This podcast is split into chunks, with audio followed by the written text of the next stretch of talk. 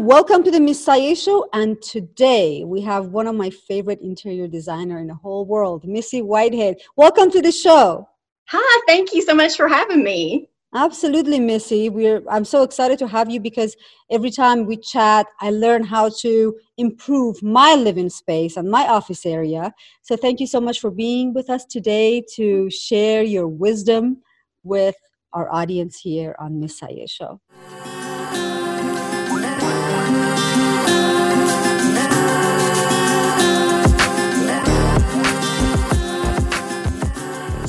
I would like to ask you, Missy, tell us a little bit about how did you how were you how did you start saying okay i want to be interior designer. How did that inspire you? Where did that come from?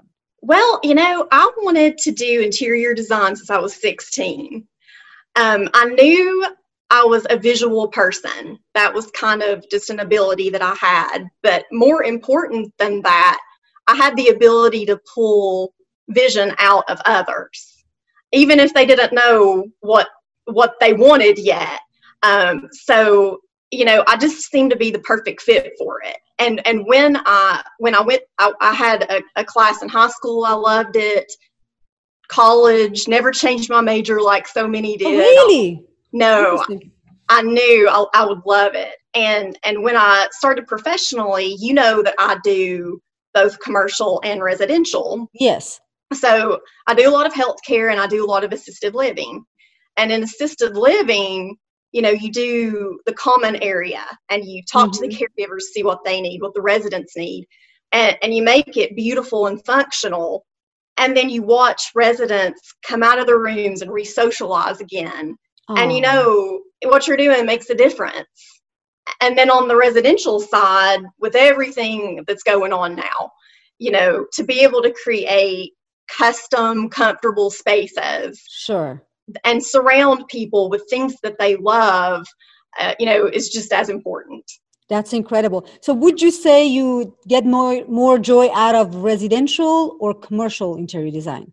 Well, I had done commercial for many years, and I'm a little newer to residential. Mm-hmm. But you know, I've I really think I do like residential more at this point because in commercial you find that it's it's more repetitive. You're kind of appealing more to the masses. Mm-hmm. um, but with residential it's personalized and it's it's it's a custom blend.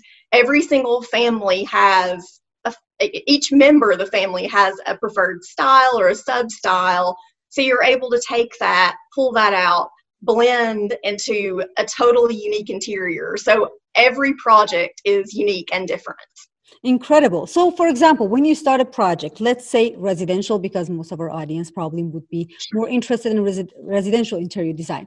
So, when you start, how do you start mapping your project from beginning?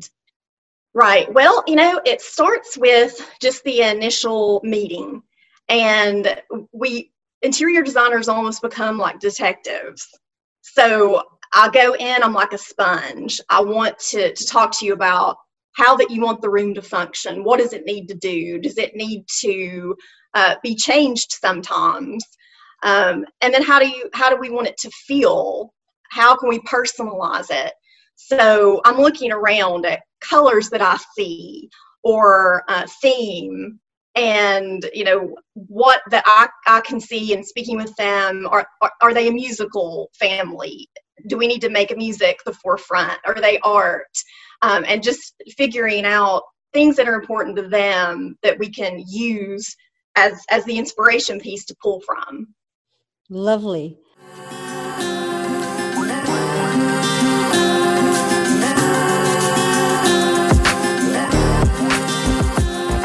Um, so what about let's get into the a little bit more details. How does the lighting impact the space, and what are the things that our audience at home could do to improve a little bit just by changing a little bit of the lighting? The lighting, yeah. the lighting is so important, and you know you need to plan for it in layers for one thing.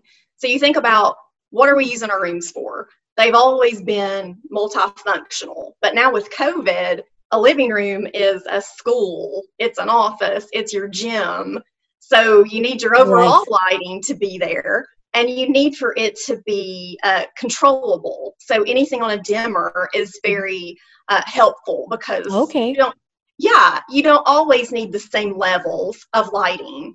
And one thing that people don't think about is the color. Um, you know, when you go buy your light bulbs, you've Right. got you've got warm warm white, soft white, daylight, and if you don't pay attention, if you have a warm room that has overall kind of golden lighting and you switch out one light bulb in blue, it's going to stand out in a bad way.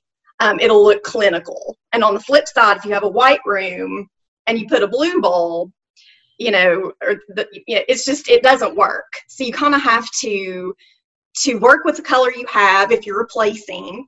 And then if you're doing new, you need to look at the chandelier that you've selected and see what the color temperature of that is, if it's soft white, um, you know, that kind of thing, and then work around it.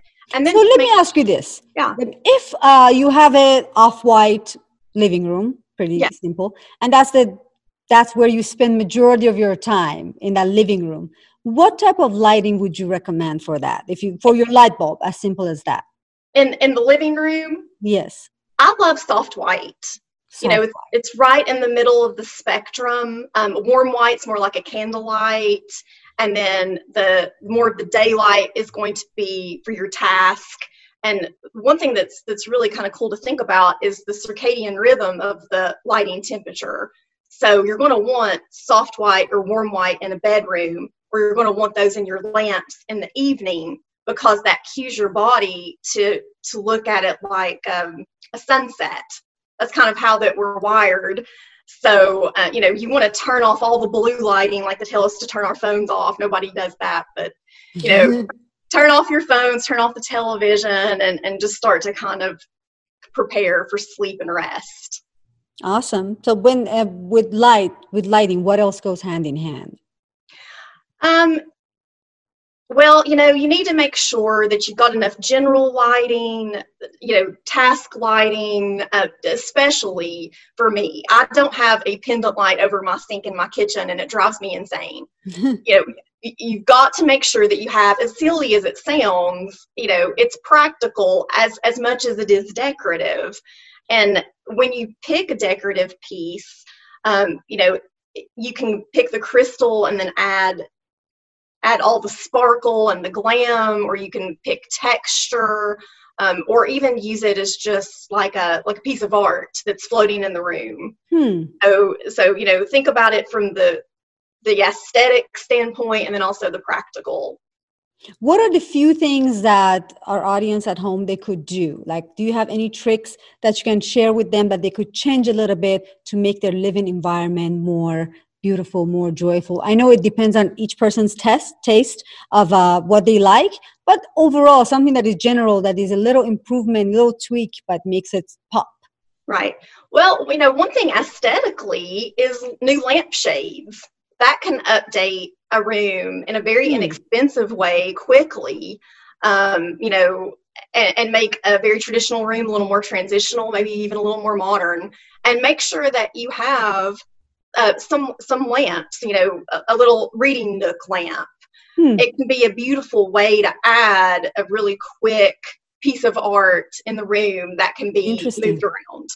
Interesting lampshades. What about texture? I you touched upon it a little bit, but could you elaborate about texture? Yeah, texture. So in today's rooms, you know, everything is very white and off white, and that can be sterile if you don't add texture. So one thing that I love to do is maybe add um, a woven pendant fixture and really start to bring that in. And not only does it bring the texture and the warmth, but it also adds beautiful shadowing in the room, which just creates another layer. And the shadows change throughout the day too, so it always looks just a little different. Interesting.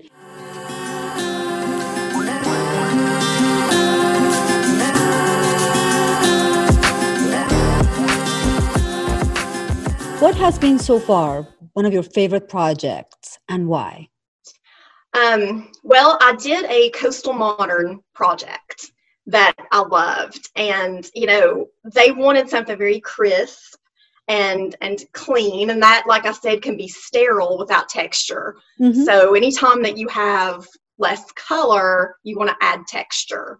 And we started with the flooring. Um, mm-hmm. it was kind of a whitewashed uh, ash and then added lighting fixtures. There was a, a a pendant light that we dropped pretty low in the entryway the entryway had to be 20 feet high or higher um, and they just didn't want that cavernous feel, so we dropped this pendant, which almost looked like a coral. Do we have a picture of that to show to our? Yeah, it's okay, great. I will. Yeah, we can show that. Um, so just the bottom structure of the metal and the wood creates a beautiful texture and intimacy as you walk in. And then as you further go in, there's a, a tumbleweed pendant that is so ethereal and light. And it was act they're one of a kind, created by the artist. He goes and collects them, puts it together, and it just kind of floats up in the space and creates all this beautiful texture. Um, so you said so, when you don't want to have too much color, that's when you use texture. Yes, use texture and then pull your color in artwork. So that's when your color becomes such a such a unique pop. And what will happen is your eye will travel over all the texture and land on the color. And mm-hmm. my favorite way to use color that I think is so elegant mm-hmm. and timeless is to pick one shade. In this instance, we used teal because it was reminiscent of the ocean. Just different shades of that same color mixed in with the textures and the neutrals um, makes just a really beautiful scheme. And, and then also just mixing metallic with woven for a yin and a yang. Interesting. So elaborate on the yin and the yang a little bit. How do yeah. you balance the room with all these things? Yeah. Color, yin and yang. Like how do yes. you go about that? Yeah, so you start, you know, with your with your neutral palette and then you start adding your textures. We did a in this coastal modern space, we did a whitewashed teak root table and then behind that was the splash of color and abstract art, which was also textural. Um, and and what was so interesting though was in the breakfast nook, I did a, a sepia photograph of a ship spiral staircase, and it's metallic, you know, um, really kind of pops off of the basket pendant. So that's the yin and the yang.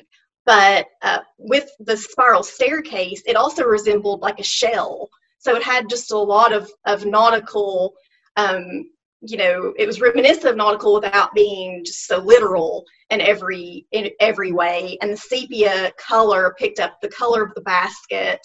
So there were a lot of elements. You have to make it different enough to have layers and interest, but it has to be similar enough where that your eye it's it's pleasing to your eye because um, it, it looks really good to see repeated colors, repeated textures through the space.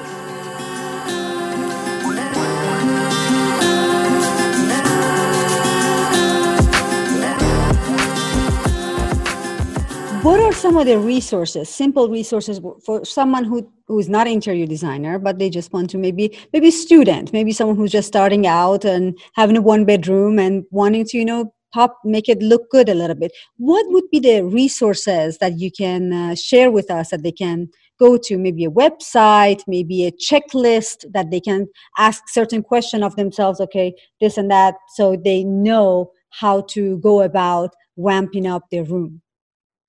Um, well you know you really need to think about just make sure that you have all the pieces in the room that you need. Do you need a dining area? How much seating do you need? Does it hmm. need to be adaptable?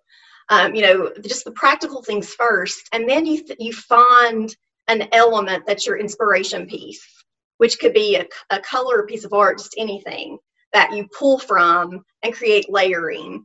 And as for looks, I mean, this is kind of silly, but I'm a big fan of a lot of designers on HGTV. I get a lot of inspiration there. I, I, I'm privileged to go to market and see the trends and, and things like that. But but it's entertaining to watch. They've got a lot of fresh ideas and a lot of different styles. So you just find the ones that you like and and and use that as inspiration. What about for furniture shopping? Do you have a favorite to go to or? I love Wayfair. Wayfair. Um, at Wayfair and and um, I've used uh, um, Overstock before. That's a good source. You can even find cute accent pieces at at Target. It doesn't have to be expensive. Um, you know, and, and just think about it in layers. So when you do bedding, you know, have, you know, a couple different textural layers, color, um, pattern. So just kind of make it interesting with layers. Interesting layers. Layers always makes things interesting, even when yeah. you are, you know, when you're dressing. If you use layers in your clothing, it makes it more interesting. The jewelry. Um, jewelry accents. Yes, I love jewelry. so, um, what is the? Do you have any upcoming project that you're excited about? Yeah, um, I've got a new project that is a really cool blend. It's a younger couple and um, they loved rustic and they loved mid-century modern. Um, they want to do a study, and I didn't have a whole lot to go on when I first went there because they had just moved into the house. So when I talked about going around and picking up cues on color and inspiration, their things were in boxes, you know, and the colors weren't their own yet. So, um, what we're going to do though, when we did a tour, they love to tour uh, national parks in United States and Canada. I, I noticed some posters in a box. And then I noticed in another room, pretty far away from where they want to do the study, they had vintage records and guitars that he builds. So we're doing in the study a, just a big custom built in. I did mid century modern lighting, but I also did a lot of rustic seating elements for him. So it's a beautiful blend and then I was able to do like a, a custom built in for the record player um, with caning on the doors to make it sleek and elegant and kind of hide the speakers. But it's a way that they can bring their music in and display all the things that they have have collected. Do you have pictures of those that we could also share? I have renderings awesome. that I just okay. showed show the to. client. They were thrilled, and it's just a little bit of a. It's modern, but it's a little bit of a Western influence as well. But we look forward um, to seeing it because it's hard to yeah. describe, but it's easier to see. So, yeah. um, if you want to leave off, you know, a couple of uh, tips, maybe checklist, like maybe lighting, texture, where to start, where to finish. Well, how would you uh, verbalize that and you know just to share with our audience to break it down really simply how should they start working on their room okay where should make a list make a list in the room of what what works and what doesn't um, and why mm. you know hmm. really think about the flow um, it's kind of simple but what are things that we can just take out of the room that mm. are hmm. clutter um, to clean it up. If you have one too many things, you don't notice anything. So, but sometimes you know you know it doesn't serve the room, but you have sentimental, right. you know, connection to it. So how would you go about that? Like you, you know, that piece is really not looking good, but you're like, oh, but I had it for this much long, and this person gave it to me. How would you usually con- uh, advise your client to part ways with those pieces? Well, I mean, it kind of depends. If it's small enough, and rooms are so eclectic now and layered, you could put it in a, in a smaller bookcase kind of on to the side, but it's not on the focal wall. It's not over your mantle. You know, it doesn't lead your room, but maybe it's still a part of it. Um, incorporated in there. Somehow. Yeah, incorporated in in a subtle way. Um, you, uh, you know, or maybe you just you know, if it's something large and you want to kind of remember it, but you don't want it in the room anymore, maybe take a picture of it. That's a good one. That's a good way. I love it. You love it. Picture in the a picture of it and have it keep it on your iPhone. But uh, yes, I love that. I'm going to use that because you know uh, we have lots of antiques, and uh, I usually like say, and I want to move it because it's just big and and then uh, uh, my fiance says oh what about this this? I'm like we'll enjoy it from far away while it's in the attic you know? Right.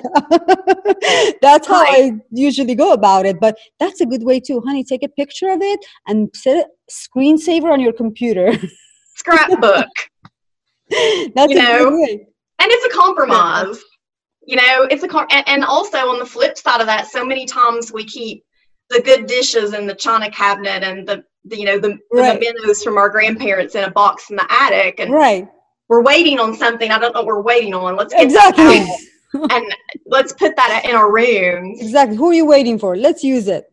Let's do it. Let's use it. I, I really appreciate you being on the show. Thank you so much. I'm sure, you know, I learned a lot from you, and I'm sure that our audience and the Miss Sayé show have learned a lot too. And maybe this is inspira- inspiration for them to get up and make a change to their room. Thank you so much, and you have a great day, Missy. Bye-bye. Bye.